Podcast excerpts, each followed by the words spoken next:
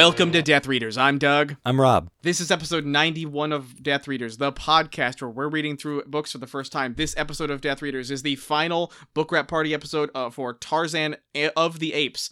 Uh, in this episode, we will be reading through uh, chapter 23 all the way to the end, and then we will be uh, selecting a new book for the next uh, thing we're going to read. If this is your first time listening to Death Readers, what we do here we're going to take these chapters, read through them page by page, take notes, share them with each other, and then discuss them ad nauseum uh, until we feel like we've exhausted their potential content creating material. And then we're going to let you hear about it. We also encourage the listeners to uh, read the books with us so that you know exactly what we're talking about as we uh, move forward. So again, if you'd like to do that with us, you can pause now and read through uh, Tarzan of the Apes chapter 23 all the way through to the end and then come back and take a listen and go, "Oh yeah, they they said some interesting stuff," or go, "Oh yeah, they sound like idiots." Um or both. And Definitely one of the two. uh and and uh, I don't know why this would be your first time listening to this episode or this show, but if it is, It's a weird place to start. it's a weird place to start. Go back and listen to everything else, or at least the first three episodes of Tarzan. But if it is, you can get episodes of Tarzan for free. That's the thing I want to impart upon you, dear listener. There are plenty of places to go to get it for free. We've established before you should probably read the complete and unabridged editions if you want to listen to all the explicit racism. Um, if you if you want to avoid that because you are have a more sensitive constitution and you don't enjoy that aspect of history and would like to whitewash it away, there's another version, the one that Rob's reading, because like you, he also has a sensitive stomach. And that's not true. He And a didn't know. We didn't know. We didn't know. We didn't know. Um, We didn't know. Rob loves reveling in the sorrow of humanity, um, like me. But they, uh, so I think we should just get started. Okay, that brings us to chapter twenty-three. Brother Min, you want to do a, a, Let's do an uh, overview. an overview of this chapter? Yeah. So in this uh, chapter, Tarzan uh, treats D'Arnot's wounds. Um, he he. They end up communicating to each other. They figure out that Tarzan can read English and or and write English, so they communicate with each other that way. But and speak no evil. uh, like a like a good uh, paperweight ape. Um, the uh, Aperweight. aperweight. Weird. That sounds like a flavor of that like fruit leather. Yeah. Like I, grape I feel like, or apricot. Oh, apricot. No one ever thinks of it they always go for the grape. They never go for apricot. What's that about? grapeism. Not today. I don't know, man. I don't know. I don't. um. So fucking D'Arnot. D'Arnot teaches Tarzan to. D'Arnot starts teaching Tarzan French. And after they get good and going with that, he's like, Oh, you read English, and maybe I should have gone with that. Oh, well. C'est la vie. It's too late now. Mon Dieu. Mon Dieu. Um. Tabernacle. So after a few Canadian days, listeners. after a few days uh, of, of resting and healing and and and uh, tending to his wounds, they make their way back to the camp uh, to find that none of the Frenchmen or any of uh, Jane's family or, or are there, and they They enter the cabin, see some letters. they see some letters, they see some some supplies. Tarzan bolts out of rage because he was really hoping to hook up with Jane. He's And like, Nobody wants me. I'm out of here. Tarzan out. And so then uh, the Frenchman reads the letter f- that was open. There was two letters addressed to Tarzan. One was from Jane. One was from one is sealed from Jane. And the other one is just from everybody else, I guess. And it was open, and it basically said, "Oi, we're leaving, and uh, here's some stuff. Sorry we didn't find you. You seem like a cool bloke, but we're out." And uh, I don't know why I'm using British affectations, but Because it was from Clayton. No, you're right. You're absolutely right. You're good. They so they, so uh D'Arnot reads that and then like he's like freaked out because he's alone in the cabin because Tarzan's gonna go back to be a jungle ape and then like later that night the door to the cabin starts to try to open and D'Arnot's already locked it and it finds a way to open and as it opens just before the chapter ends D'Arnot fires a gunshot into the door to whoever was opening it Sacre bleu. um I have one note in this chapter Okay, what was that? very simply uh, when tarzan's writing the letter to d'arnot he writes about people like Kerchak and Numa, he, he uses those names in the writing, and that was something we talked about earlier about how because he's not phonetically literate, Mm-hmm. he wouldn't know how to. And, and he only referred to those creatures in verbally before, Right. his He would. entire life. It's the, the inverse of his whole of the whole writing his name thing. Like right. he would. Well, I guess about the, s- it's the same as writing his name. It's exactly the same. yeah, as that's what I meant. He's never. It- he's, by, he's never. by inverse, I meant the opposite of an inverse. Uh, You meant the direct thing you're saying. Yes. Well, I mean, if you want to, if you want to, you know, say it like that, sure. Um, but yes, having only ever pronounced Kerchak, but having no idea what the letters K E R C H E K uh, signify sound wise, he would, Yeah, he would it's- say, it's you know, a- great angry ape man.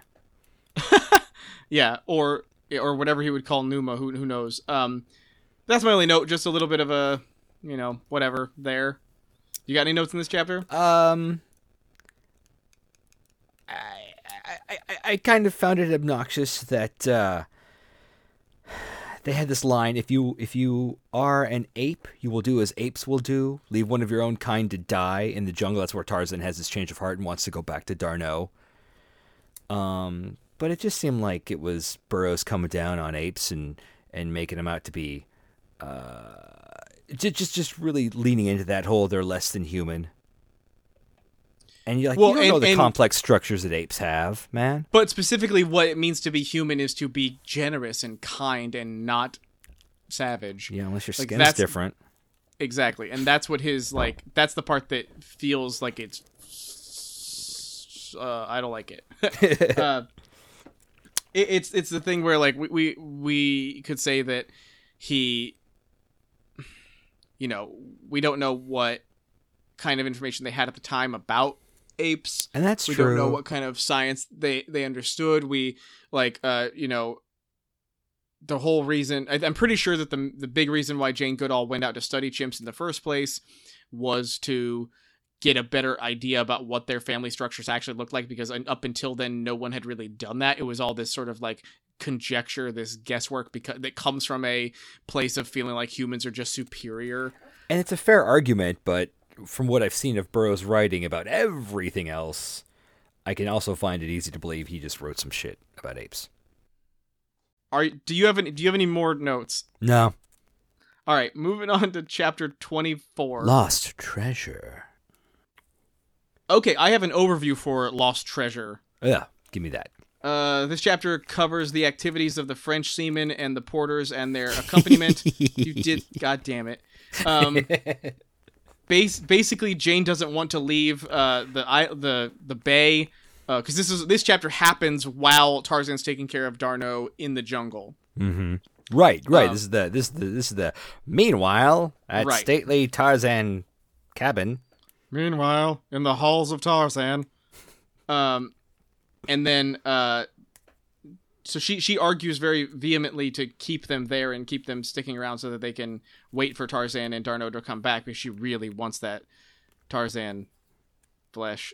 Um, Um, but but they and- don't they oh, don't sorry. agree with her and they, they they give her six days. They say we'll wait for like a week. If they don't come back in a week, we got to get GTFO. We're running out of supplies. We got to go.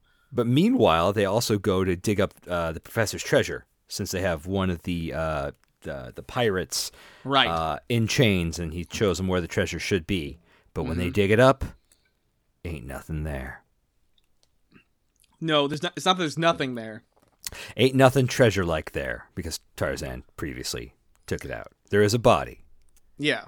The rat faced man's body's there, which Snape is what or whatever his name is.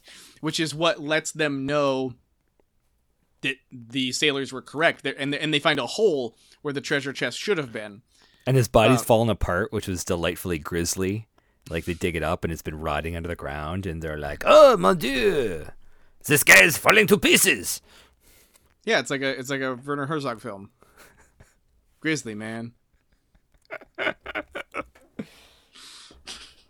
And then the bear ate the French seaman. I can't. I can't do a Werner Herzog. I can't. I'm sorry. I almost. I thought I had it, and then my voice was like, "Oh no, this is not for you." If I can, let me think if I can do one. I, I know I can't do one, but I'm gonna try because I'm, I'm I'm just so ready to embarrass myself. Um, and there he stood, with his brothers the bears, and when he turned his back on him, them, they ate him. It was better than anything I supplied. So, good for you. It- There's something way something about Herzog that like in the way he talks that I'm not capturing at all. Mhm. Um, There- it's it's like the the the classic uh caricature German accent, but it's also stilted in an odd way what, that I what can't I'm put my what the on. problem I'm doing is I'm adding way too much whisper and and and breathy, and he has something like that. he does have some that yes. but it's like from a deeper register. Mm-hmm. Mm-hmm. It's, it's it's not my playground. Yeah, it's We both like, have failed you, listener. uh, uh, that sounds like I'm trying a Rickman. Um, See, fuck. I, I Rickman's not. Can you do a German Rick? Do Hans Gruber. Do a no. I can't do a Rick. Uh, Whoever said we were terrorists? ho, ho, ho. Do you really think you have a chance against us, Mister This is, this is all cut. leaving it in. We are leaving it in. Um. Alan Rickman auditions for Werner Herzog. Uh. R.I.P. Both. Oh wait, no. Werner Herzog's Herzog's not alive. dead. What are you talking? My mistake. The French government gave us unprecedented. p- It's not a good one. It's not even close. We can't. Um. Fuck. Uh. Look, there are, there are things that we are very talented in. This is not them, and that's okay. We can't be all things to all men, Fuck. especially if those men are Werner Herzog and Alan Rickman. I wish I had nothing but time to practice a Herzog. Um, speaking of voices in this chapter, uh, now that we've in the last episode discovered the discrepancy between my Esmeralda and your Esmeralda, Mm-hmm. anytime I read Esmeralda, my brain is can't help but make it as as just as bad as possible. It just turns that dial up past past ten, but before twelve, if you know what I'm saying. I've heard. I remember. I've heard somewhere, and I don't recall where, but I've heard stories of like actors having to deal with like like African American actors having to deal with casting directors being Mhm. like, "Mm, "So can Mhm. you just do a bit more?" Like, Can you make it a little, I don't know, sassy, Like that kind of thing? I've heard that's too. just like a little bit more. Like I just want. I want this character to really feel authentic. Authentically, what? Oh, uh, uh, uh, just just authentic, whatever that means to you. No, no, I like I this character for me, this character doesn't have a bone of like self recognition. They don't have any capacity to go, "Oh no, no, I I know what I'm doing is offensive, but I still have to do it." They're they're like looking at it like like uh you know, authentic. A- or, or like or like mm, is that how you would say it? Try not to act. Just be just be natural. oh God. like if you could like if you were hanging out with your friends Mm-hmm. Your homies. i'm so glad you said it because i was thinking it and i didn't want to say it I know. I know. I- Again, I I, feel like you've trapped me. i've trapped you i put out that tiger pit and you walked right into it um what's this? What's this big spread out pile of leaves on the ground? Looks like a great place for me to put my tiger feet. What? um Gravity. Mm-hmm. Mm-hmm. Mm-hmm. Um listen i i, I don't want i don't want to give you a line reading but i know what the director's looking for Mm-hmm. and he's looking for more. so if you could, you know, we we all know what we're here for. Just give me, just give me more. Let me put it this way: this is just this is just a casting session. You, I don't have time for this, but the person who gets this gig will do more. Do you want to be the guy? you got to do more. All right, let's do it again from one. And that's what it feels like when I read Esmeralda. And No. that's my incredibly insensitive racist casting director character. um character. Esmeralda, yes, you you end up putting a lot more of that in there because you know what you're not seeing. I know Um, what I'm not saying. Well, I mean, arguably. No, I was going to say arguably I'm making it worse, but I can't because the way it was originally written was so bad. But hey, on the flip side, uh, I really liked Lieutenant Charpentier's account of being scared in the jungle. Yeah, that was really intense. Did did you want to read that?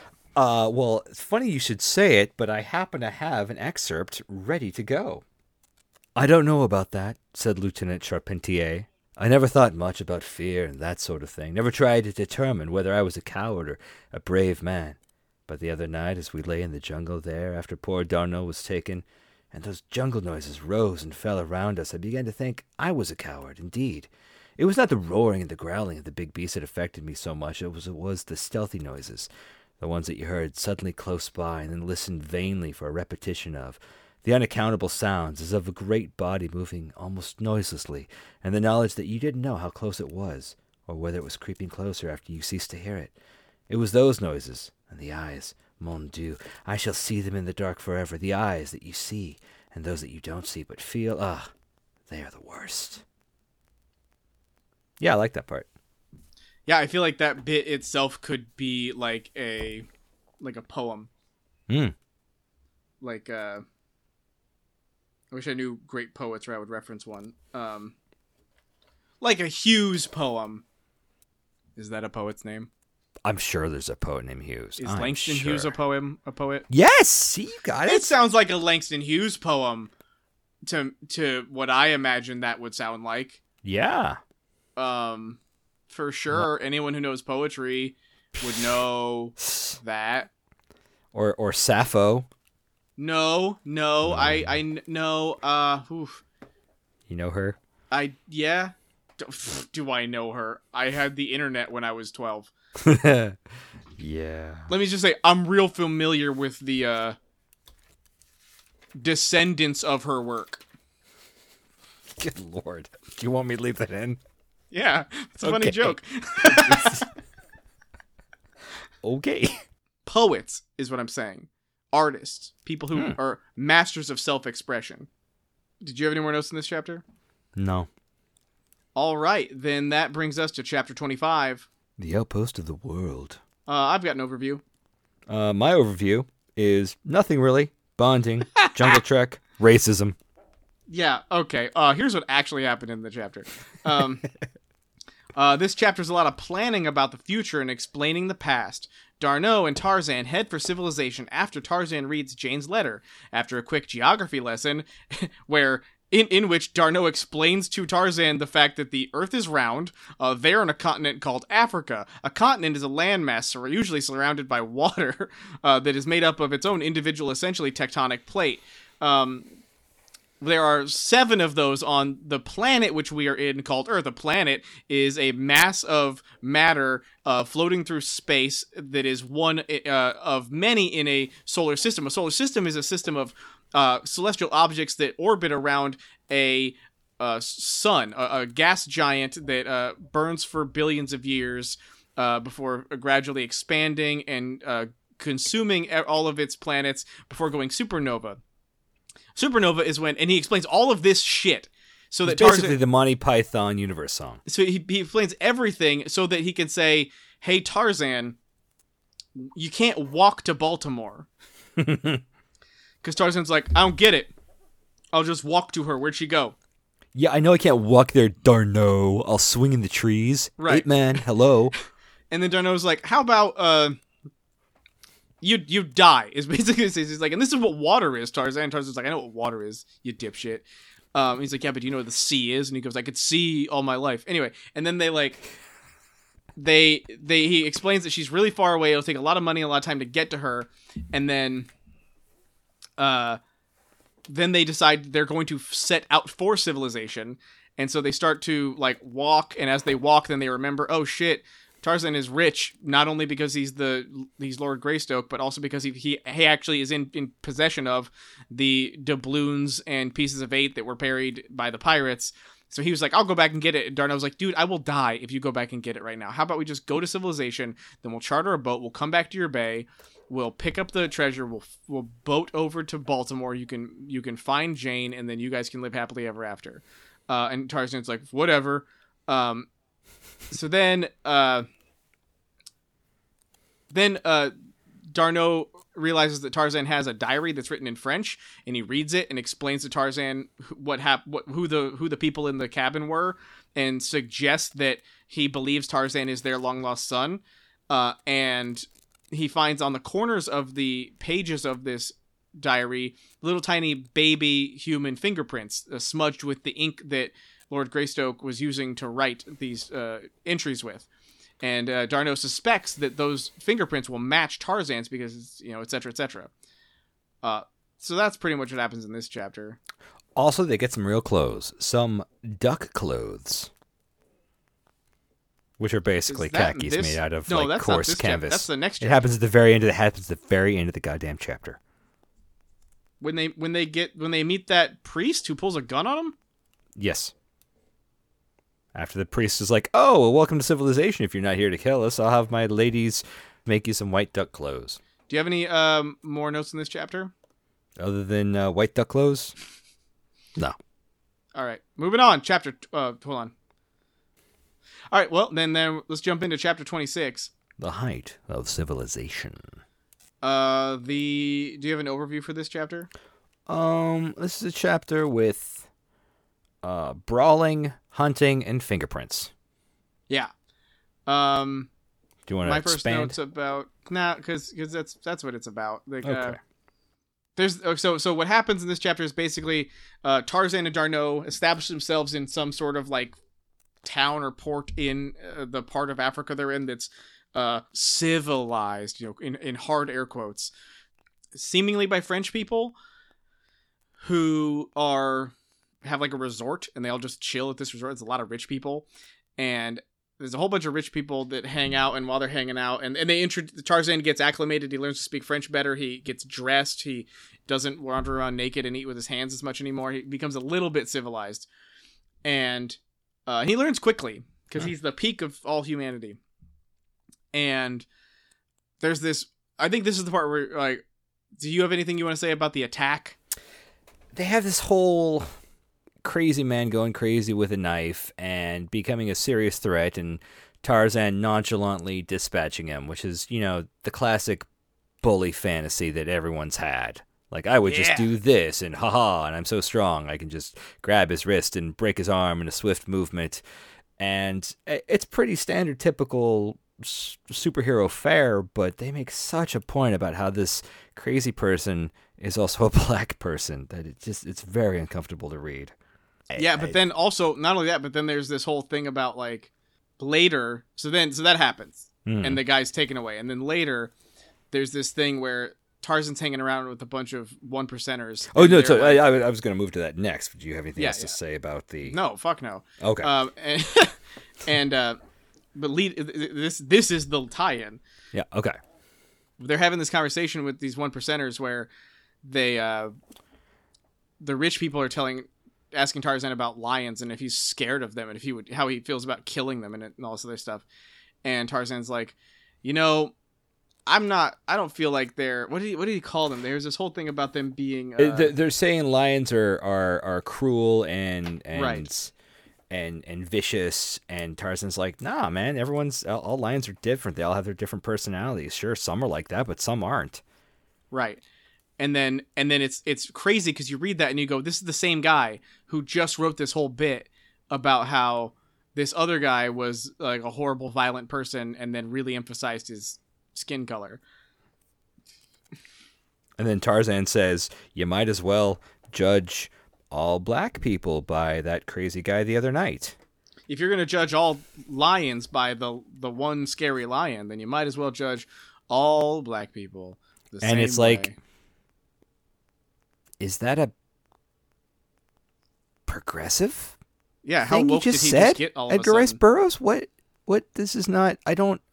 I'm so confused. Well, especially because there's so much of it that's like put into the story about like these savage things, and that's one of the hard things. Like for me, being ignorant about different cultures, like practices. Like I was thinking about it uh, today, and I was thinking about how, you know, we've talked about this. Like, there's indigenous people who f- are in media oftentimes overly characterized as uh violent sort of like you know extra cruel extra aggressive extra violent uh, indigenous people Mhm. w- w- in like colonial fiction and in like stories where you have like you know people fighting against native americans or like um i talked about i think last episode i think i talked about 13th warrior Mhm. like the, these bits where these people get overly represented in this way and i think that the overrepresentation has a lot of problems that comes with it and one of them is that it starts to become the only thing you think of and so the descendants of the people who these stories are based on uh, sort of get saddled with like residual responsibility for those fictional actions that are maybe based on real things. Mhm. and then that starts to become too much of their modern identity in at least in pop culture. Um, and so then that starts to become problematically un like uneven. And and I think as a person who's just observing it and doesn't have those connections to my own culture or my own heritage, I look at it like I get sort of like confused because there's part of me that's like, well, isn't some of this based on like historical like d- documentation and, and and reality of something that actually happened? And it's like, yeah, but like, why do we only have to tell those stories? And I likened it to I was thinking about it, I likened it to like modern day like female genital mutilation. I mean, Oh. male male genital mutilation too. But there's there's horrible things that actually happen with like certain cultures around the world that from our perspective seem awful and seem like they should stop.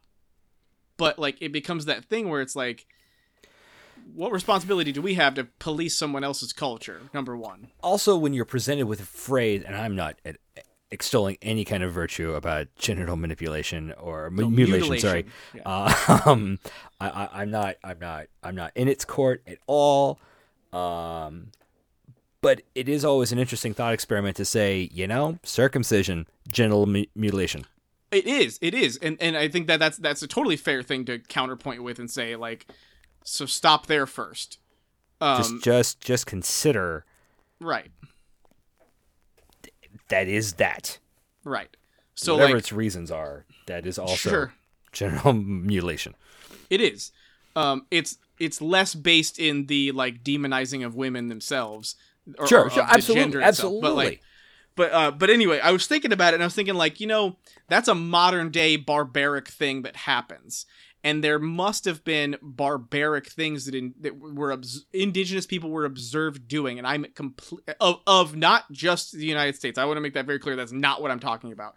I'm talking about the indigenous people of anywhere where colonial, especially British, you know, settlers would come in and observe these things and document them. And then those documentations, those stories that would be told, how truthful or not, it's almost impossible to say at this point because I don't even know which ones I'm individually talking about because it seems like just a, sort of like a, a concept of them. beyond colonials if you're an outsider you're going to observe things that you're going to report as barbarism Right, but but like those things that are that become stories, it's hard to prove their their uh, reality because they're they're from a time where you know who knows what was written, who knows what someone embellished when they published, and who knows how much recourse the person telling a story could have or would wanted to have if they were over embellished or under embellished or whatever. Um, it's is messy, but it certainly seems like human history, taking away the the colonial and the otherwise, human history is bloody. Human history is violent. Human history is cruel. Um, but the thing that I see, and the thing I see in this book, which strikes me about this moment in the book, is that there's this over representation of the cannibalistic, the the shaved tooth, the torturous and violent, murderous African indigenous people.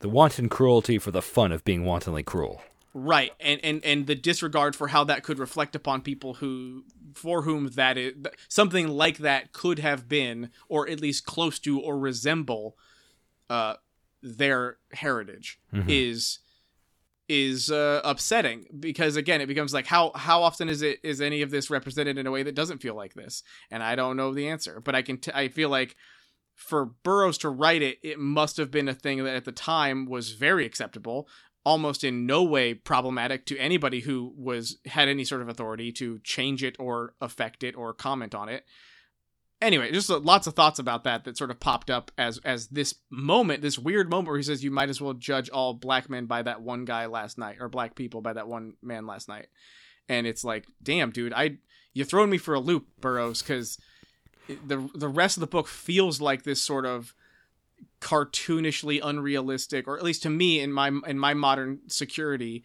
unrealistic thing. Um, but that's and that's why I brought up the genital mutilation because I was trying to check my privilege. I was trying to check myself, being like, you know, there's really awful shit that happens out there.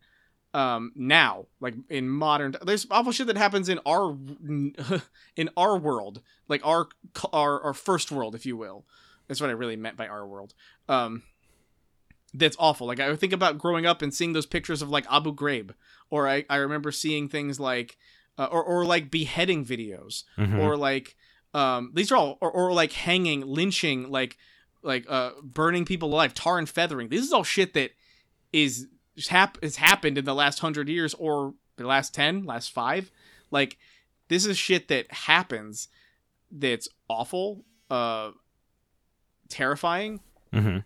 um some of the, some of the shit you hear about like on, on like shows like Dateline or, or true crime shows that are about like some of the thing organized crime does around the world. They seem horrifying, and you and, and the thing is like that's the thing that I take away from it is like you you don't have to just have it be barbarism that stems from a lack of culture. Barbarism is just part of what being human is and it exists in all forms of our culture. I, I I'm sincerely afraid of our potentially inevitable, you know, cyborgian future because I feel like we're going to bleed in this barbarism, this violence, this penchant for savagery that's in all of us into our digital selves that's going to cause it to just self-destruct.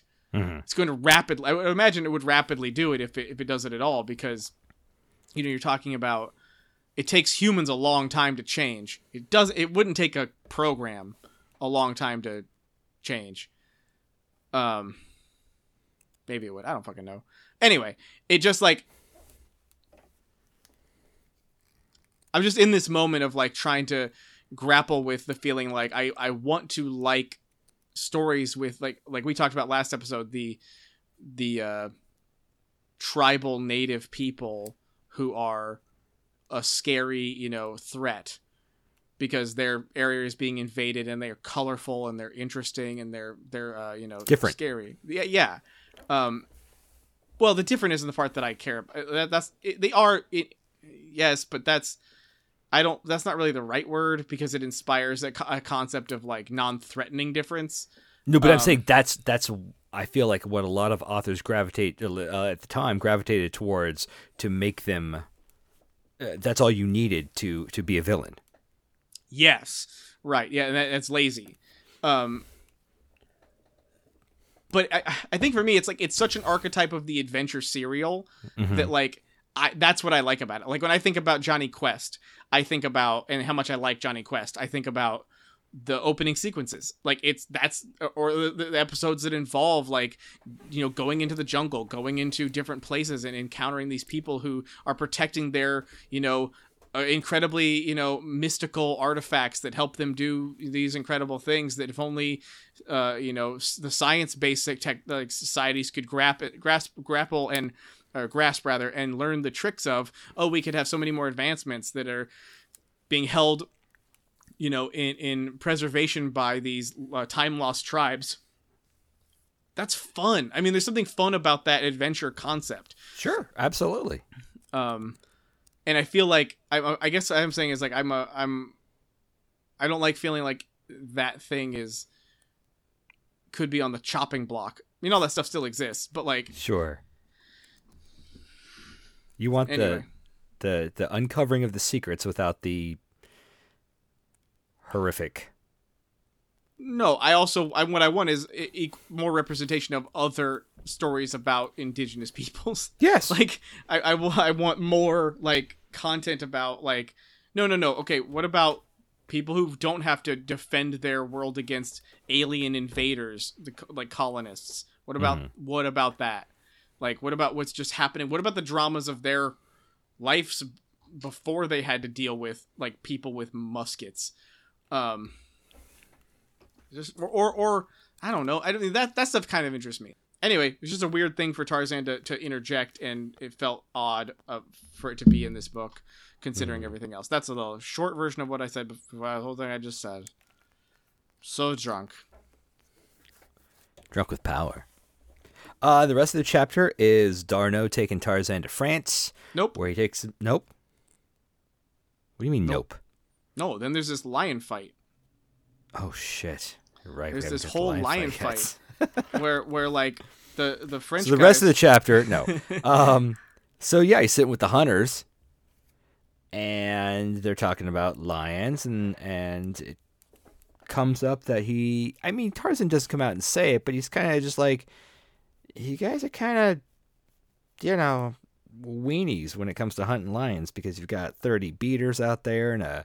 Uh, a caddy for your six guns and all your different things and you just find a line and you point and you shoot and that's over and that's i mean that's not a challenge Yeah.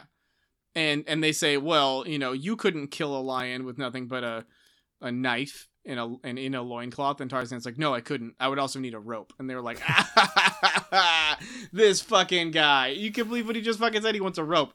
Okay, okay, big shot. Okay, you get a knife, you get a rope, you take your little loincloth out there, you fucking bring back a lion. I'll give you ten fucking thousand francs. And then Tarzan looks over at D'Arnot, and D'Arnot's like, do it. do it. And Tarzan's like, shrug. What the fuck do I care? And he starts disrobing, and they're like, bro, bro, bro, bro, bro, bro, bro. Whoa, whoa, whoa. Uh, first of all this is dumb second of all wait till daytime well, they're like, it's late at night, yeah and and they're like, you should. We don't. I don't want you to die. I don't. I I- I just want you to be humiliated, and then like, uh, you give me ten fucking thousand francs. And and Tarzan's like, no, I'm gonna go tonight. And then I think like at some point there's a well timed lion roar from the jungle, and they're like, what? it's probably what started the conversation Yeah, but and yeah then he and then he like looks at him. He's like shrug, and he just starts walking into the jungle. And they're like, they wait like anxiously for a while, like sort of like tapping their cigarette cases, and they're just like, uh, uh so how about the cricket teams, right? Uh, shit. And then like after about a couple an hour, I don't remember how long it is, but after a little while, how about that like- jacques hughes article right guys and then they're like, uh, you know what? Fuck it. We got to go get this guy. We got to bring him back in. I don't care. I'll give him the 10 grand. I don't want him to die. And so they go out there and they, they, they rouse up a hunting party and they find him. And then as they find him, he's like walking out of the jungle with a dead lion over his shoulder, like, shrug, I did it. Where's my money? And they're like, are you fucking kidding me? This guy did it? And then they like pay up or something. But the thing that's like interesting about that is that it's this idea of like, to me the interesting part was again this this weird wokeness in in from Tarzan about uh, fairness in hunting, Mhm. and to me it's like this idea of that's like a problem I have with modern day hunting, and especially modern day like trophy hunting, or or the the what I personally consider to be the the misnomer of the conservation hunting.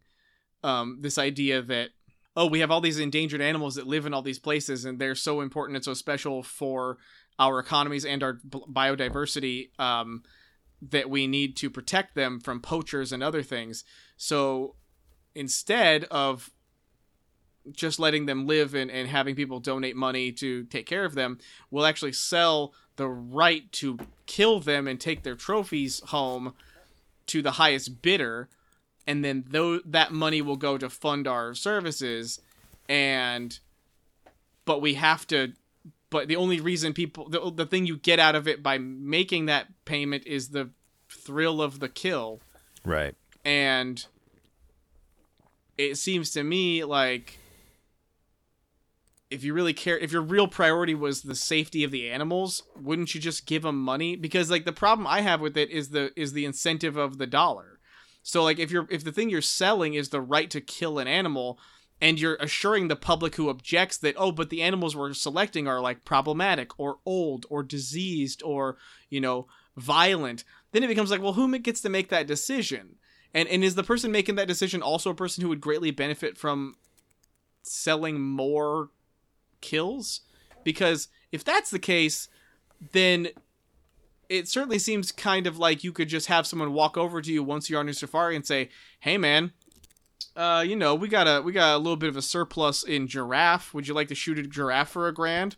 and then the person who's already there, they've already spent twenty thousand dollars to kill a lion, is like, oh wait a minute, the lion could look really good in my south wing, but the giraffe, oh that could look really good in my entryway. And then it's like, yeah, I'll pay a grand to kill a giraffe, and they're like, cool, cool, cool. Uh, take your pick. And it, uh, they don't really, I don't know if they do that, but that's how it. It, it feels like the information that's being given to about how the process works isn't super clear. It doesn't seem Mhm. like there's a an arbiter who's not equally invested in the money that's being transmit or tr- that's changing hands. That opportunity for corruption is a huge part of my problem with that practice. And um it's it's it's like one of the only like social things I care about. um uh and it just it just bums me out because it, it seems so like you know it's like it's such a weirdly convenient like excuse like oh but I, if i don't kill this horrible mean wicked lion then It's bloodthirsty giraffe. th- yeah this yeah this this zebra that won't stop biting babies do you want this zebra out there biting babies They're He's the- basically compies. They're the he's the- compies of the of the Veldt. he's the he's the michael myers of zebras you know this and and I and I and it's I've I've paid for the privilege to take him down to stop his rampage of baby biting, and Tell your friends about Loomis Safaris. and uh, and it just it just feels like it just feels too too convenient. Uh, I I just don't buy it, and especially because as far as I understand, like again, uh, the meat for these animals that are killed may go to local people. It may actually be used, hmm but then it still just feels like why can't all this money just be put into better security, better shit about like catching and and ex like straight up. This is how fucking hardcore I am about it. Execute poachers, just kill them. Just Put them in Fucking- gibbets. no, yeah, just chop their fucking heads off. Feed Yeah. them to lions. I'm saying hang, hang their hang their bodies as a warning Yeah, to yes. other poachers. Right. Just do it. All always. All of them. A hundred percent forever. And my problem is that I believe that so seriously that I suspect that these people who run these conservatories are kind of just like white collar poachers. And that's Mhm. what pisses me off. Is that it feels like, oh, wait a minute, so you can poach as long as the government gives you a license and you say you're a conservation center. Like, and I I'll be honest, this is straight talking out of my ass, but it like that's narratively that's my suspicion is that I don't trust the system that sells the thing to, to that sells the opportunity to kill the thing it's claiming to protect. Inherently, that seems hypocritical. Sure. Um, and I don't mean hypocritical, like as in a hippopotamus, That's gone critical because it's been shot by a poacher. the animal that kills the most people every year in Africa. Um. Anyway, just just me talking about being suspicious. I'm Um. down with suspicion. I'm here for it. So so it's cool. It was cool to see like, you know, because there's nothing. I don't. I, and that's the other thing is these people who like drape themselves in these colors of nobility for being this these great white hunters who go out there and like they murder these animals and they conquer these beasts and they get to hang their heads up in their fucking mansions and also that money's tax deductible Mhm. because or presumably because it's going towards a, an international conservatory for these animals or conservation center or a sanctuary it, again it just it feels like white collar poaching. It feels like you as long as it's like this thing that's my big problem with fucking all of it is like if you're rich enough you can do crimes. Mhm. if you're rich enough the law doesn't apply to you. If you're rich enough to be to pay to get a hall pass for poaching you can do it if you can if you're rich enough you can pay to commit crimes and pay a fine because the fine costs less than not doing the crime. That kind of shit. Fuck those people. Gibbets. So like to hear Burroughs say shit that kind of sounds like that was pretty baller. Like it was very much like oh this guy gets it. Like this idea of like oh i'm gonna go out and i'm gonna hunt a grizzly bear with a from, or i'm gonna go out and i'm gonna hunt wolves from a from a helicopter. I'm such a fucking cool guy. Look at me i'm like rambo killing wolves from a from a the safety of a helicopter. And then i'm gonna play some fucking like ACDC and some fucking like you know the hardest music I can find that's all about killing. And I'm gonna like it's just gonna become my whole identity that I'm such a brutal murder machine that and I get to do that with all this technology that I didn't earn that I didn't like build myself that I didn't that I the, the animal I'm slaughtering that the fish I'm shooting in the barrel doesn't have a chance to fight back Right. feels like that's basically what Tarzan was saying. It was like you should let them give them a chance to fight back. Get Yeah. out there in the woods. Get out there with a like only take what you can build. And Actually you- feel, you know, be be a part of this this this dance, if you will, this this experience. Don't remove yourself from it because what's the point? But Yeah. also, it was just so much fun to read. His whole, just the, the the, the showing up the, the the the hunters, the going through with it, the the the nonchalance in dealing with them, with the respect for the line. It was great. It was just a, a very fun part of the book, yeah, sorry for rambling, but yeah, it was a it was a fun part of the book. and that brings us into fingerprints. Sure, and then that brings us into fingerprints. what do you want to say about fingerprints? Uh, D'Arnot takes Tarzan to Paris, where a lot of fingerprinting uh, advancements had actually been made around this time, and uh, gives him a brief history on fingerprinting. And they take Tarzan's fingerprints to compare to the infant prints in the book. And I just I thought that was a fun little use of science uh, in the story. Yeah, I remember it's super clever. It's just a super clever like um no, I I really I really liked it. I thought it was, you know, I don't know the shit about the history of fingerprinting. So like to to see it in the story and be like, "Yeah, we're going to prove it." And then be and then even now being like, "Yeah, that kind of works." Um yeah. it's kind of cool, but I think at this point there's there's a big difference between our books. Uh, yeah, there is. And this is actually the first difference I discovered trying to trying to research O and that is in my book.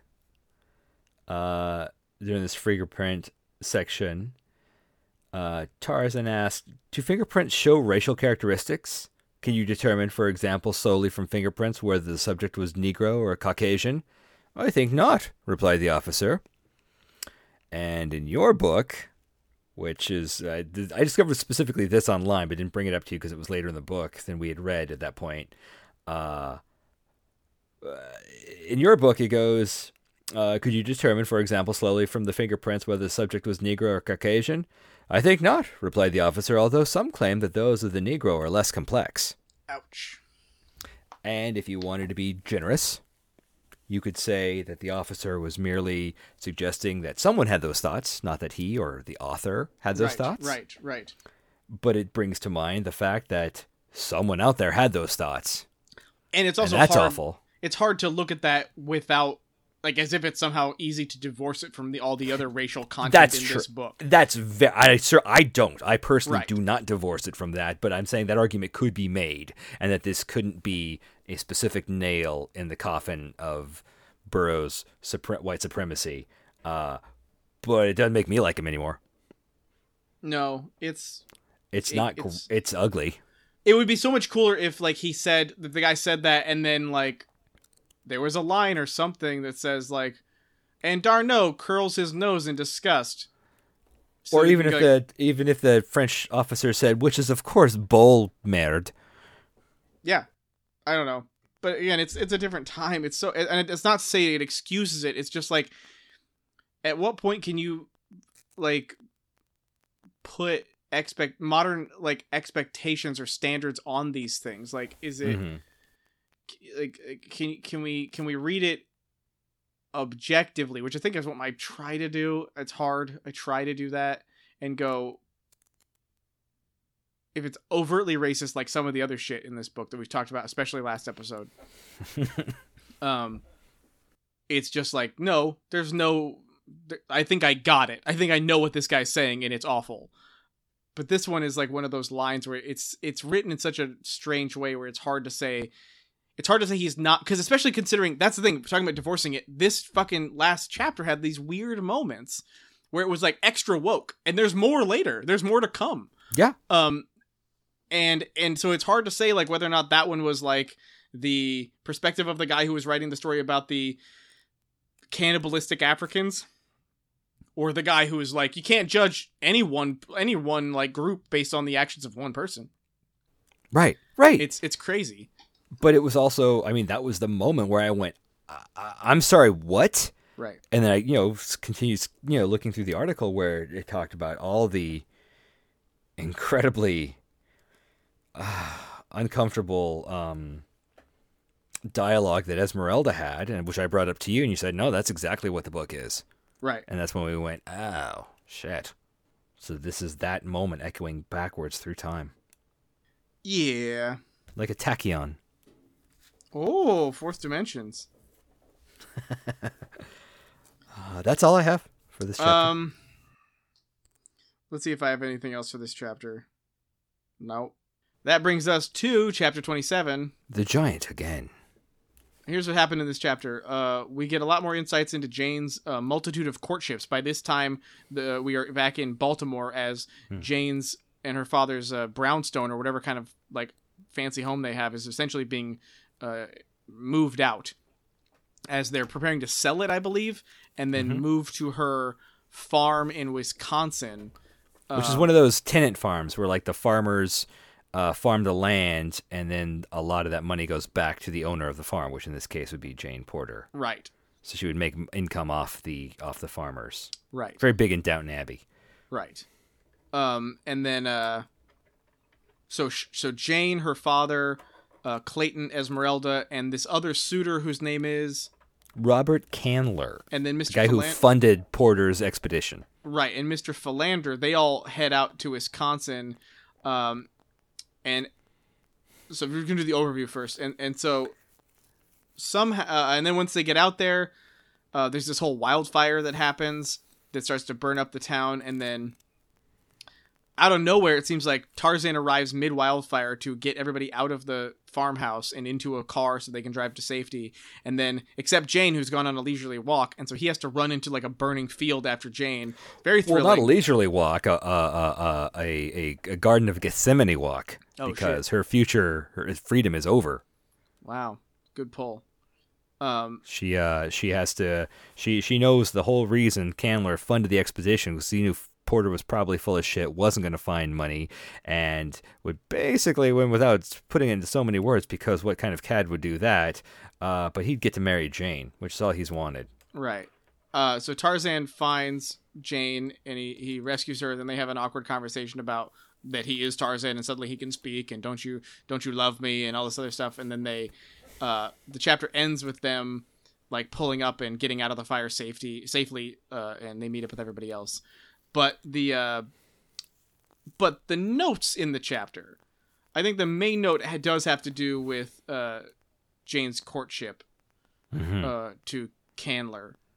Um, and the main note here for me is there's this again this this surprising wokeness, this Mhm. feeling of uh, the, the the conversation Jane has with this guy is she says to him like she, she sort of uh, in, in her own dialogue or in her monologue or internal shit she says something like she she recognizes that this is the guy who lent her father ten thousand dollars or more to go on this fool's expedition, this fool's errand, and and she is, thinks that she's realizing now that this guy knew her dad would never come back with treasure, and knew that that would put him in so much hawk to to her dad and so much hawk to this guy that he would never be able to pay it off, and the only way to pay it off was to be just to give in to this guy's advances and let him marry Jane or or or make Jane marry him, so that that would erase the debts or something.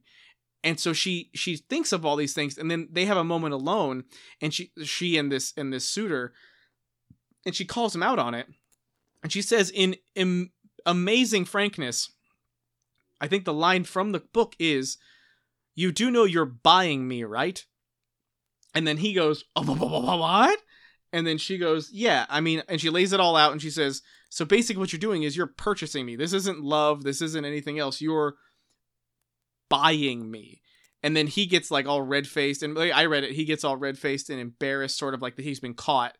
And he turns to her and he goes, "Well, Jane, I would have expect someone of your, you know, stature and and standing and and uh, uh, high class uh, raising to uh, have just you know suffered through that silently and known it because you're not stupid, but known it, but had the good decency to keep it quiet and not say anything. But but I guess but in Jane, that moment, he just becomes kind of like this this. Uh,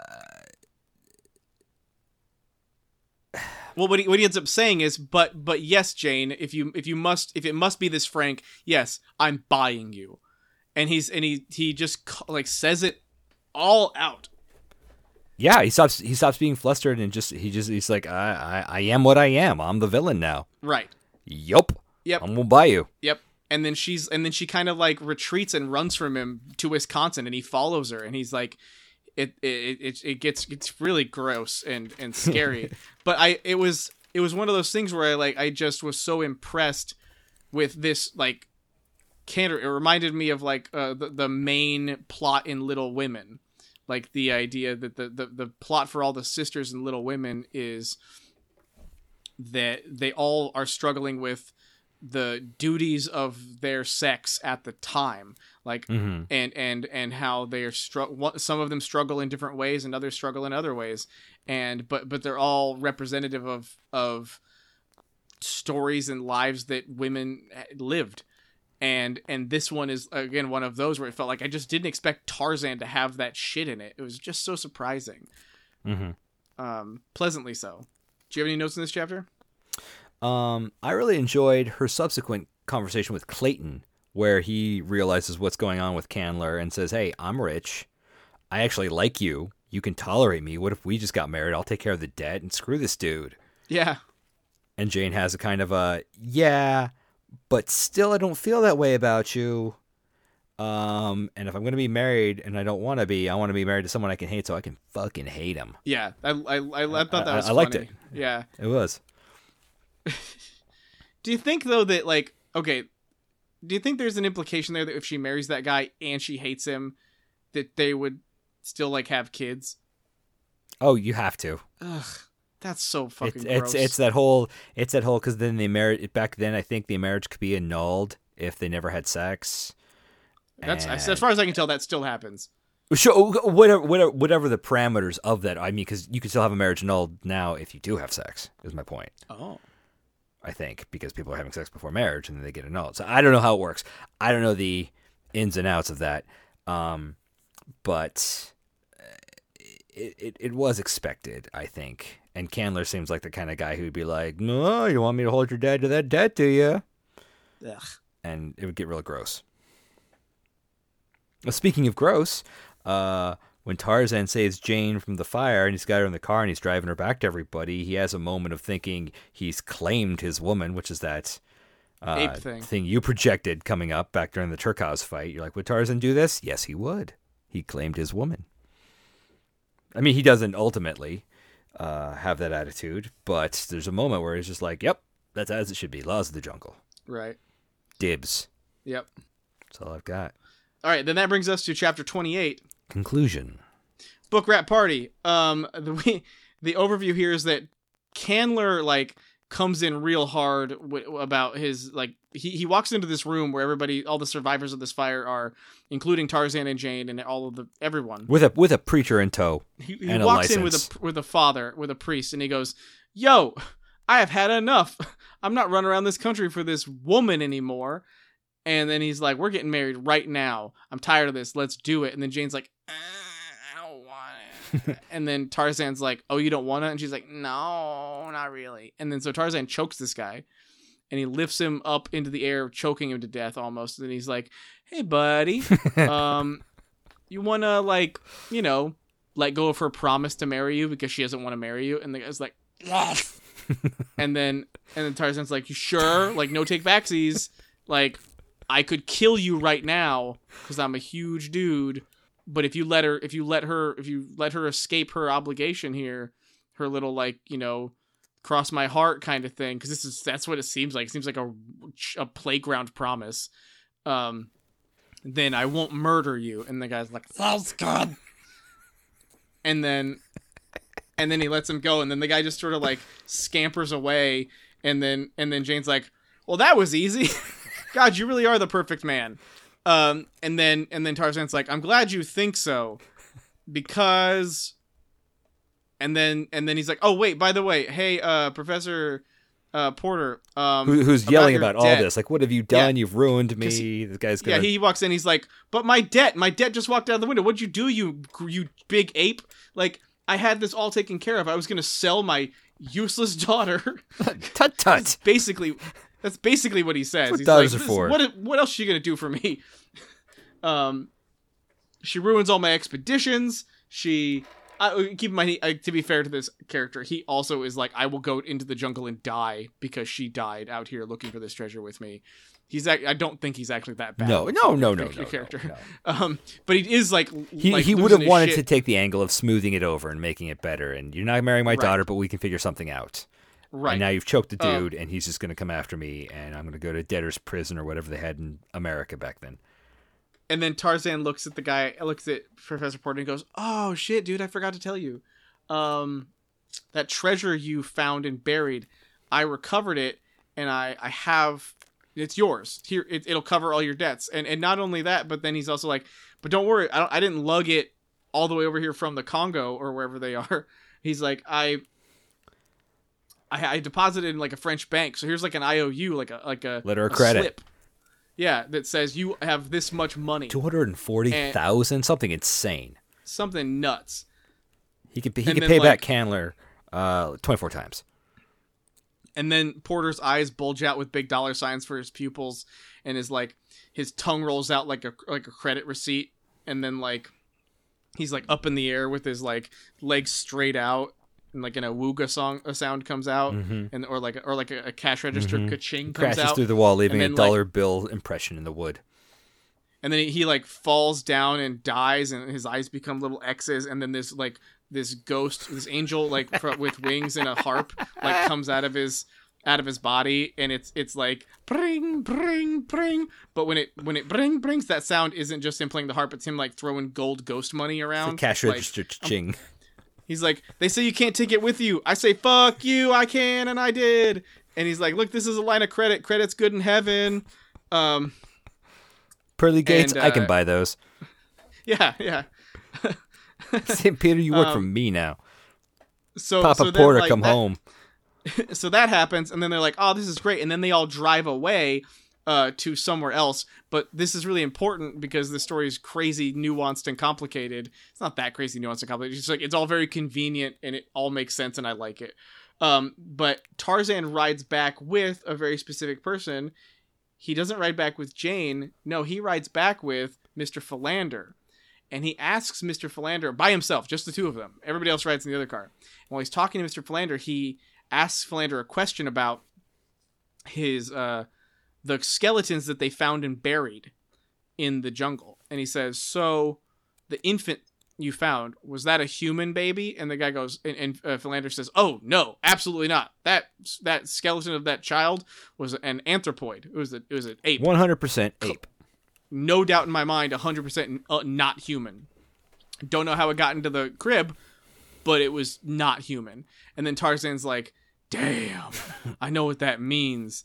I am the Lord Greystoke." But he also gets confirmation D'Arnot calls him or cables him right around this time.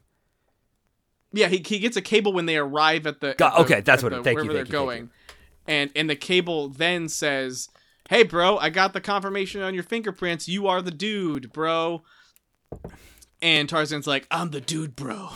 Everything is mine." But what Tarzan doesn't know until right about now is that while he was driving in the other car, Jane was having like a crisis, like a mental breakdown where she was just like in silence, like not talking to anyone, like staring off into the distance, like trying to get a grip on everything that's happened to her in the last 10 minutes. And then She doesn't think, go ahead. no, you do it. You remember more She clearly. she doesn't understand her own feelings, her her own sexuality, her feminine mystique. She's thinking Tarzan's all shorn of of, of bestialness and, and he's clothed now and he's not ripped and muscular and what if I don't like him anymore? Well, he is.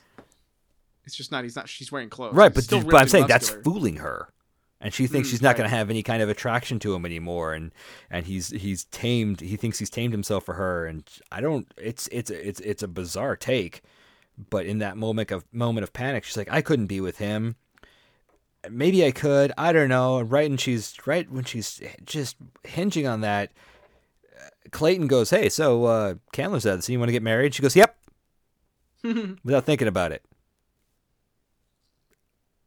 Uh, and Tarzan, they they they park. They get out. They're gonna go have diner burgers or whatever. Passes for post forest fire fare in 1908.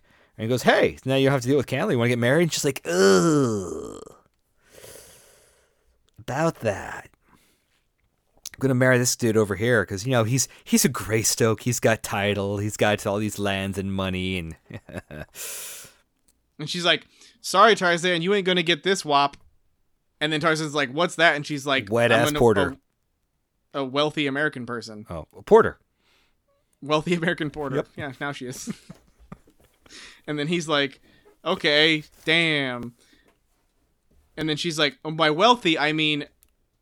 I'm marrying Lord Greystoke. Like, first of all, all that money you just gave my dad, plus all this money that Right. Lord Greystoke's going to bring into the family. What can you offer me? And then Tarzan's like, that little vein that's on the scar in his head like gets bright red and it like beads down his forehead and he's like, What could I give you? And then he starts like he yells out his terrible jungle yell and he's like, Nothing. And then he's like he talks to he talks to to his cousin to Clayton and Clayton's all like, Oh old boy, how's the how's it hanging? I say, old man, Uh, that's a bally story you have. Raised in the jungle, what? What? what what's the deal with that? What? And Tarzan's like, well, my mom was an ape, and uh, I didn't know who my father was. Apparently, a white ape, and I am Tarzan of the jungle. And then it's like, then the fucking book ends. Like the book, the book dr- drops off a cliff right then, and is just like, it's over. Uh, Tarzan doesn't end up with Jane. like It's it's a bit of a gut punch. he doesn't end up with Jane, and he's not Lord Greystoke at the end of the book. He neither of the two things I expected to happen happened. He just basically is like, yeah, fuck it, I'm going back to the jungle. It's weird. It's it's so strange, and I was very disappointed. But I, I recognize that a lot of my disappointment comes from the fact that I know I'm not going to read book two. Uh, book two's out there. I could go find out what happens, and maybe I'll Wikipedia it. But I can't invest in it after some of the awfulness of this book. I just I don't have it in me. Yeah, I same thing. I would be very interested to see. I, I know some of things that happened in Tarzan's further adventures. I know he has a son. I'm fairly certain he spends a lot of time in London at some point. So I, I, I thought he would have been have the reasoning was to get his things in order as the Earl of uh, or the the Lord Greystoke. But like this book, like I'm very curious about that. But I and I enjoyed reading these this book. I enjoyed it, but like I don't know if I have the interest in like stomaching Yes, more yes. um uh right now at least you know like i said last time maybe maybe in 30 years read the next tarzan book. Twenty fifty one. Hold us to it. i I hope that if, if we eventually get lucky enough to get around to reading some john carter books uh it's better I, my hope is Mm-hmm. maybe taking it off of earth will make it less problematically racist I, I feel like it's going to be a surrogate for some culture, but it'll be easier to ignore that, I guess. The the the, Yeah. the, the white savior and the Martian culture. I don't know. I don't know. I I haven't. I, I I have I read it. I can't remember, but I feel like maybe it's alien enough. I I don't know. I don't know. you're saying that the racism will be couched in barsoom Yes. Man, I can't hear that name without ever thinking of Eddie Barzoom from The Devil's Advocate, played by Jeffrey Jones, also equally awkward and problematic. Eddie Bazoom, Eddie Bazoom. Hooah! um I'm the devil. weird Sorry. um the uh People are sleeping. I can't go full Pacino. I don't want you to go full Pachinko. Pachin- Pachinko. Um, Where's that ball gonna land? uh, that's yeah, that's how the book ends, and so like it's it's a. Uh, what do you what is your thoughts on the book as a whole? It was difficult to stomach. I really like that turn of phrase you used. Uh, it definitely picked up and got more engaging and fun towards the second half. The, uh, the the the origin stuff was long and drawn out. The native stuff was painful to read. When you started having adventures with the French seamen and trekking through the jungle with D'Arnot and coming to America, that was fun. I wanted more of that. I wanted that to be the book. Yeah. That's uh that's essentially how I felt. Also, uh, I felt like we talked about this, uh, you know, through the last couple episodes, but the idea that the book starts with a whole lot of origins, which is fine. It's just so many and so long, and they're not my thing. Mm-hmm. Um, that I don't really, I didn't really dig on that. And then I felt like the the story really did pick up around the time that the French soldiers, soldier, uh, soldiers, ha, fuck, French sailors showed up, and uh, they, uh, because I felt like my, I, I remember thinking like that's just going to be a Deus Ex Machina. They're going to show up. They're going to solve all the problems that have happened. It's going to be a real like milk toast turn, and then all of a sudden it's like no, actually this you know like all good god machines it, it actually makes things worse. I think like it's it's a monkey's paw. Like you you get this thing and you think it's going to be good or it's a deal with the devil and then it turns worse. Suddenly the, the french seamen are here uh, but they arrive just in, at times where uh, the other people are missing so they go out to try to find them. They don't find them. Instead they find a, a group of violent uh, crazed african tribesmen and then a lot of people die. One of them d'arnot gets captured. He's captured when the french retreat when the french retreat and they realize that no one that, that Jane has come back, and so this this quest was for naught. But now they've lost another man. They go back out and they they slaughter the African tribe com- almost completely, and they still don't find him. They in fact think he's been eaten and is dead. But Jane convinces them to stick around for a while uh, because the reality is he's just been lost in the jungle and he's recovering from his wounds. That and Tarzan's you know saving him, but she wants Tarzan to come back, but he won't. So it's just like it keeps like complicating itself and going further and further uh, into this interesting level, and uh, it reminds me of that writing technique. I forget exactly what it's called, but it's something like um, it's, it's something like if this then what or something like that. I forget what it is but it's like the idea is you say like if a bunch of french soldiers show up then they try to find jane if they try to find Jane, then they actually find the African tribe. If they actually find the African tribe, then they fight. Mhm. And then so you progress the story like block by block in this way. And it felt like kind of reading it that way, but it didn't feel like a writing exercise. It didn't feel forced. It felt like it was like well crafted. Yeah. It's not it's not a Game of Thrones well crafted thing as far as like as far as I can tell how I've never read those, but as far as I understand about how they're written, they're very, you know, architecturally structured um, this felt more just like fun. Sure. I, I wanted to read that book. I like I, yeah. I got myself. I, I got myself into the reading that book, and I was like, "Yeah, this is super cool. I enjoy this. More of this." And I and, and that was like this the last half. Right. The first Uh, 200 pages fine. should have been 100 pages. The rest Right. of it should have been the second act, and then we should have had a third act that you know felt like an actual ending instead of just Right. truncating it. And and I feel like if it had been structured that way, this book uh, might actually have been a classic and had some uh, staying power. I I I really uh, yeah to- I totally agree. Uh, I actually really like the ending. Um, as much of a like letdown as it was, it was one of those satisfying letdowns because there's so much of my expectations that were uh, shattered or or you know subverted because we have this whole culture cultural touchstone that is Tarzan sure. that comes from the movie serials or the movies Comics. from forever ago, comics, um, the the the th- the whole fucking yell like that sound is so iconic. Um, that and, and and part of what comes with that is Tarzan and Jane. Tarzan Jane. Those two things go together. And to read the book, the original source material, and then have it be like, nope, they don't, was a huge like kick in the balls. And I was just like so impressed that something like that could be so culturally dominant and still have a twist ending. Mhm. It surprised me. It was really cool. I I, I know that's not like it, it, it. I know that's not how it's intended. Anybody who had read the book at a younger age or first before watching the movies would, would probably have problems with the movies, but somehow it worked out just fine for me to have seen only the movies and stuff where Jane's a huge part of it.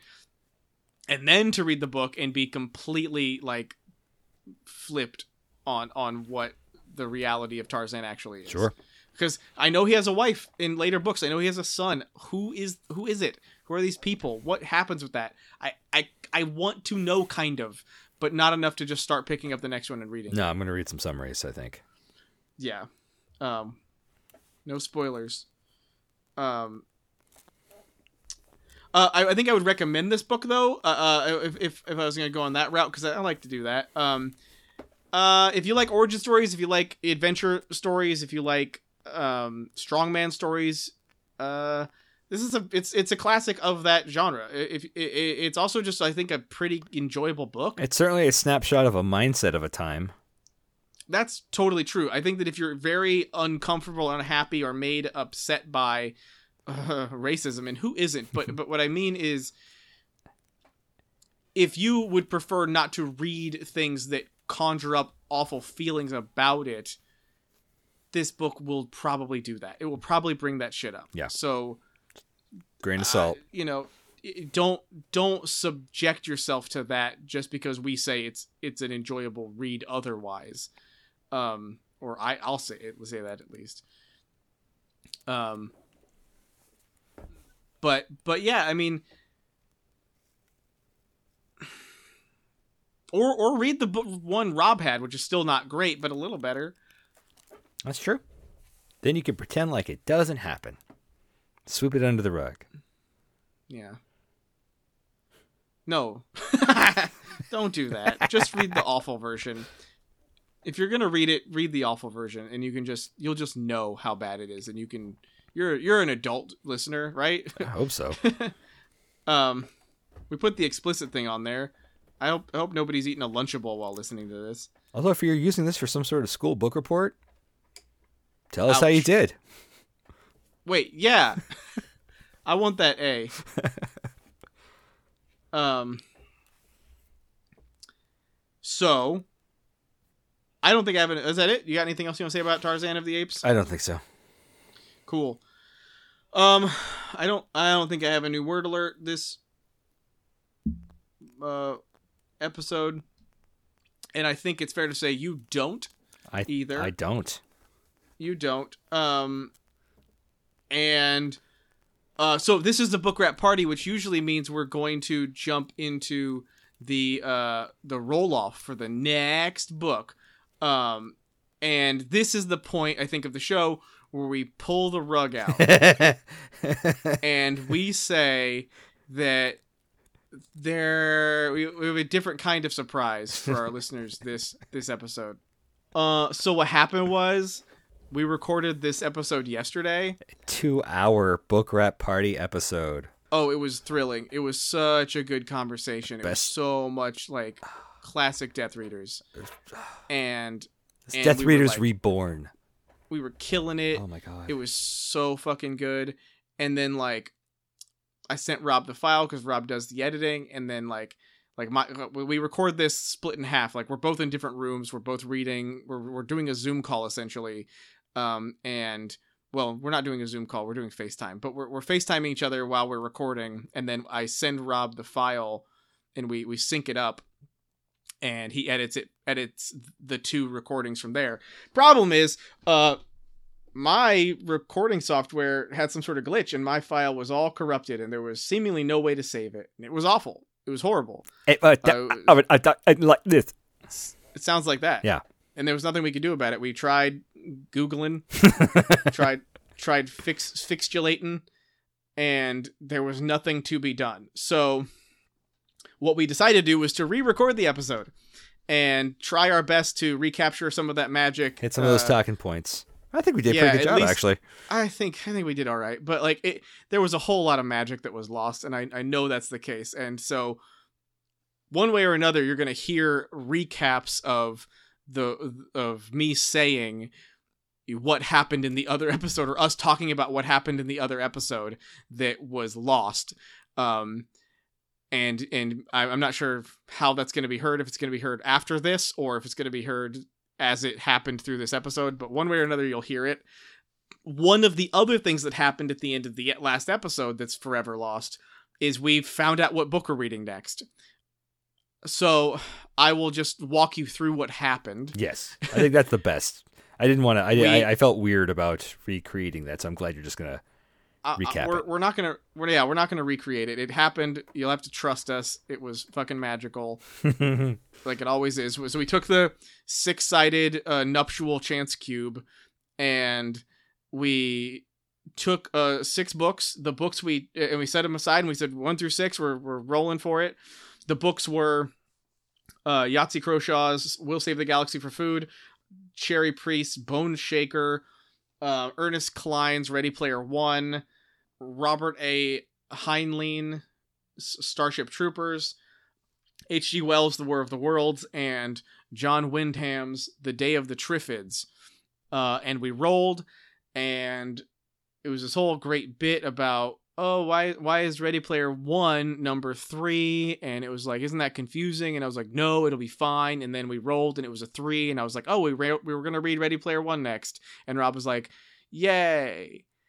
And so that's sorry that's our book, Ready Player One. but yeah, sorry for not letting you hear the amazingness of how we it, it happened because it's so exciting. It's so much fun to roll the die and see where it lands. And and I wish you could have heard that. So I'm sorry that we have to deny you that uh this time. But yeah, we're we're gonna read Ready Player One. So next episode, uh, hop on over to Death Readers, uh, if you and and take a listen to what we think about Ready Player One. A book Rob has read many times, again, like our the whole premise of our show, and that I, as a as a boy who was raised by rocks, um, never read. So we're gonna read it. And if you'd like to read along, read through chapter six. Do not read chapter seven. That's the prologue. One, two, three, Mhm. four, five, and six. You got anything else? I don't. All right, man. Well, I think that was uh Death Readers again. So I'm Doug. I'm Rob again. Thanks for listening. Thank you. If you've enjoyed this podcast, please rate, review, and subscribe on Apple Podcasts, Podbean, or wherever you get your podcasts. These reviews help new listeners find us and join the discussion. Follow us on Twitter and like our new Facebook page for Death Readers news. Become a patron at Patreon slash Death Readers, and please discuss us extensively on Reddit. and then I'd be sitting there at the bus stop waiting for the bus to get here, and then some like drunk, toothless woman would come up to me and sit down and and just ramble at me words like Charles Manson swing from mood to mood as she asked me for money. Oh, this wasn't a school bus. This was a, a city bus. a yeah, this is a municipal city bus. bus. Oh, this is a bus. This is a bus full of people who have no obligation to any authority. Um, and Shit. and and so you just end up being at their mercy um and which is why you try to hide um on the Mhm. bus but Mhm. this lady i remember she came up to me and she was like look do we have any money i just i'm so thirsty i lost my food because she had no teeth i lost my Yeah. my food and the, uh, I need money. It's just fine. It's fine.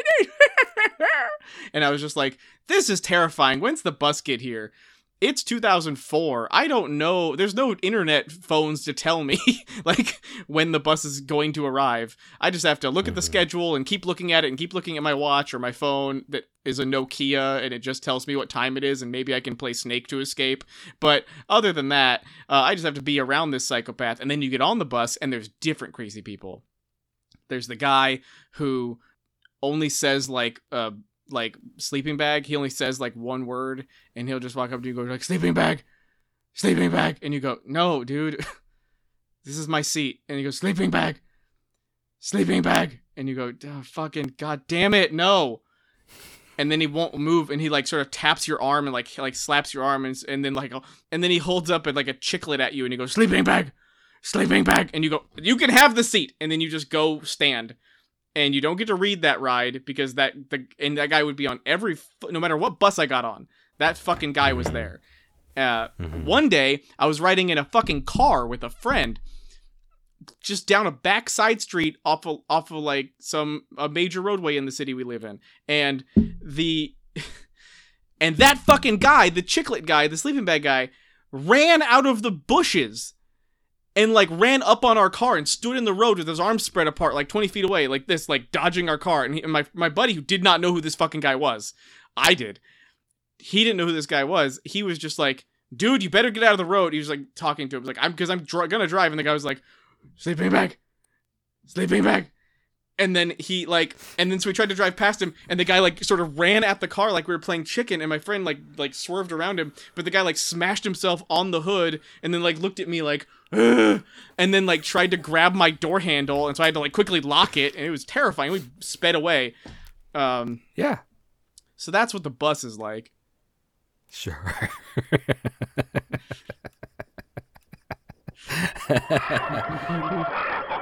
I was all about Sin City. I was big into Sin City.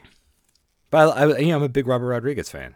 i am too there was a long time where i thought he was my favorite director and then he stopped making movies Why he just made that one for Netflix? It's sort of a sequel to Shark Boy and Lava Girl. it doesn't have the same actor Yeah, but he does have the same actress. oh so you're saying women can't be actors I feel like I was trapped, and I don't understand why.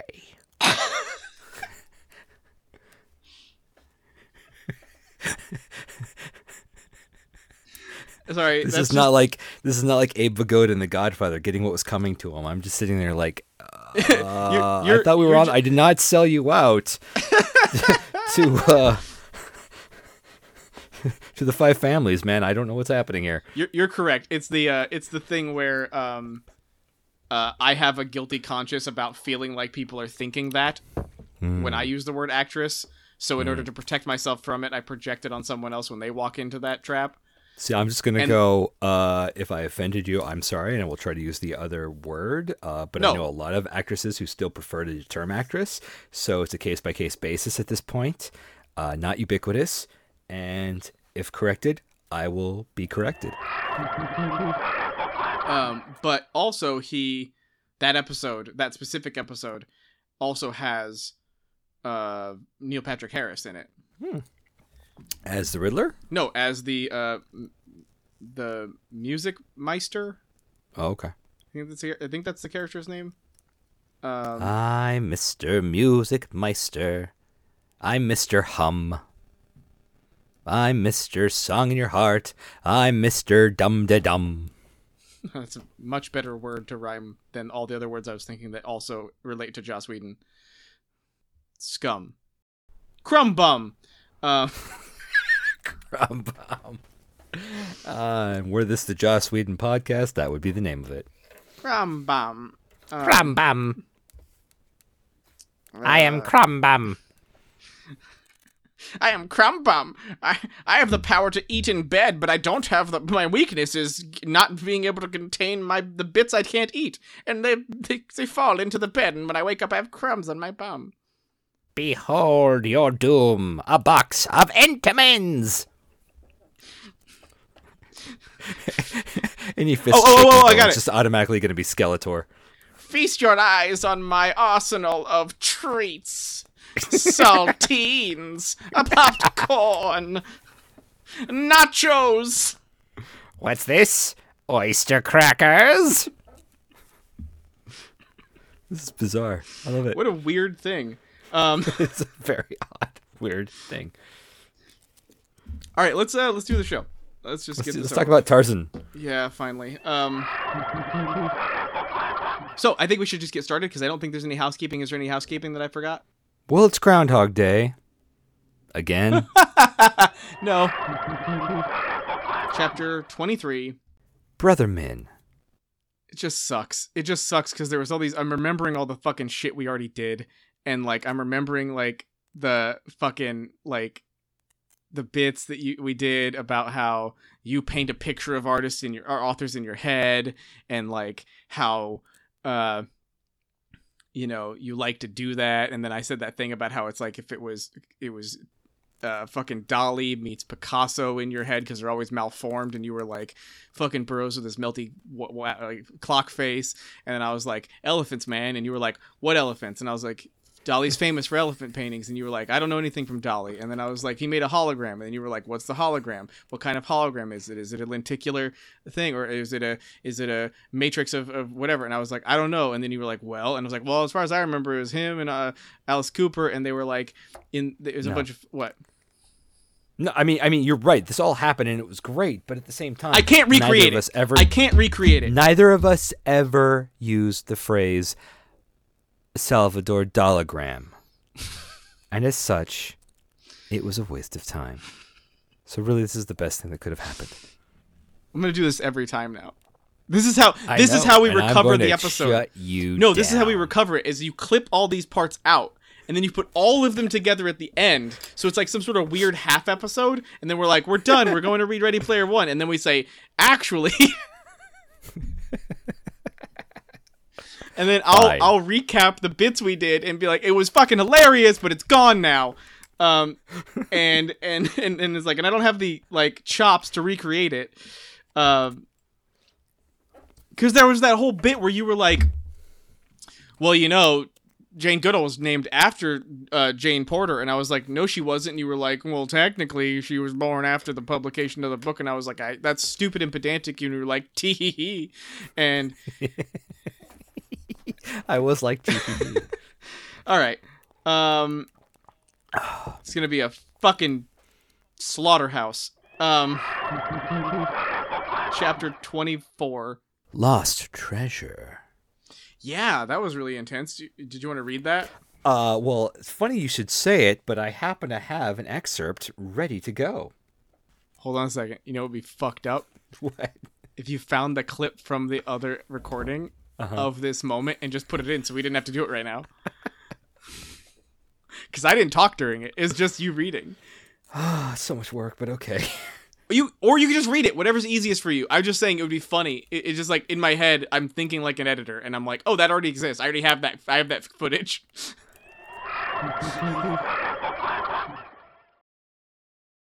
So in the lost part of, of chapter 24, Lost Treasure, uh, we had this whole conversation about how Jane's like, oh, even the people in my own South are savages, and like, uh, I was like, what? Her South? She's supposed to be from Baltimore. Is she talking about like South Baltimore or like the American South? And Rob was like, she probably just means the American South. And I was like, well, do other countries talk about their regions like that, like having a South, or is that only a really important thing in countries that have survived civil wars? And Rob was like, I mean, all countries basically have uh, cardinal directions. And I was like, Well- you, yeah, you use the word cardinal directions, but I did come up with some like really brilliant examples. like, Germany with Bavaria. Uh, and then I said Black hold Forest. on, I wasn't done. Uh, Italy with Tuscany. Yeah, and then I said top of the boot. And then I re no, that's kind of the middle bottom of the boot. Whatever. I Um, don't know German. And then I really knocked it out of the park by bringing up the 1994 film, The Th- Three Musketeers, yes, and then what did you say about and that? how Gabrielle Anwar was speaking to Robin, and she well, heard his name? specifically name. Chris O'Donnell.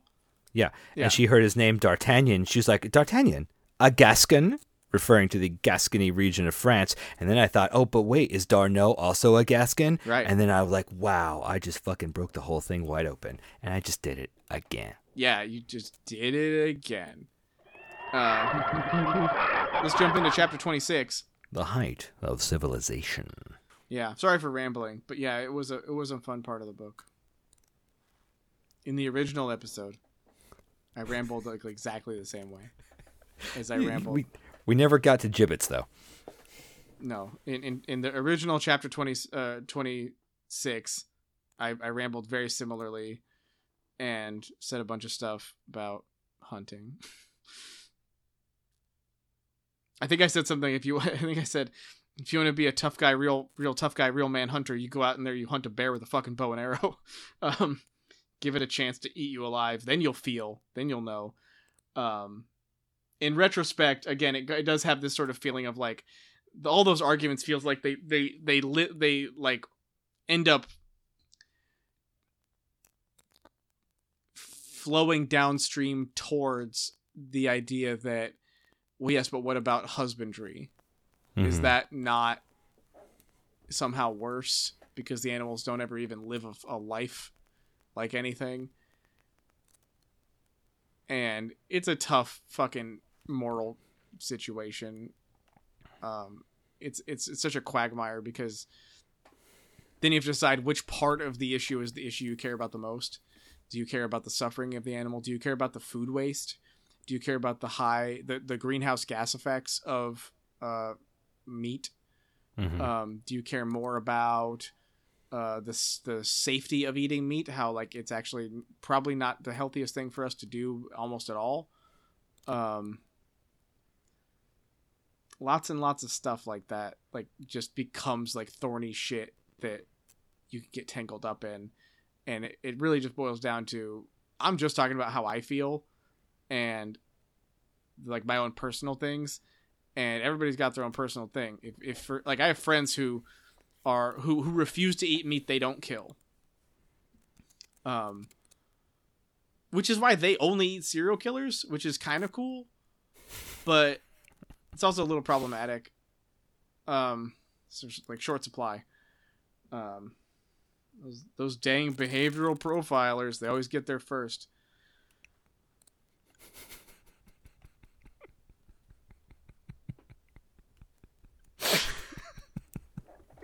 It's very amused by this. and that brings us into fingerprints. So in the original chapter 26, The Height of Civilization, I just rambled more about hunting.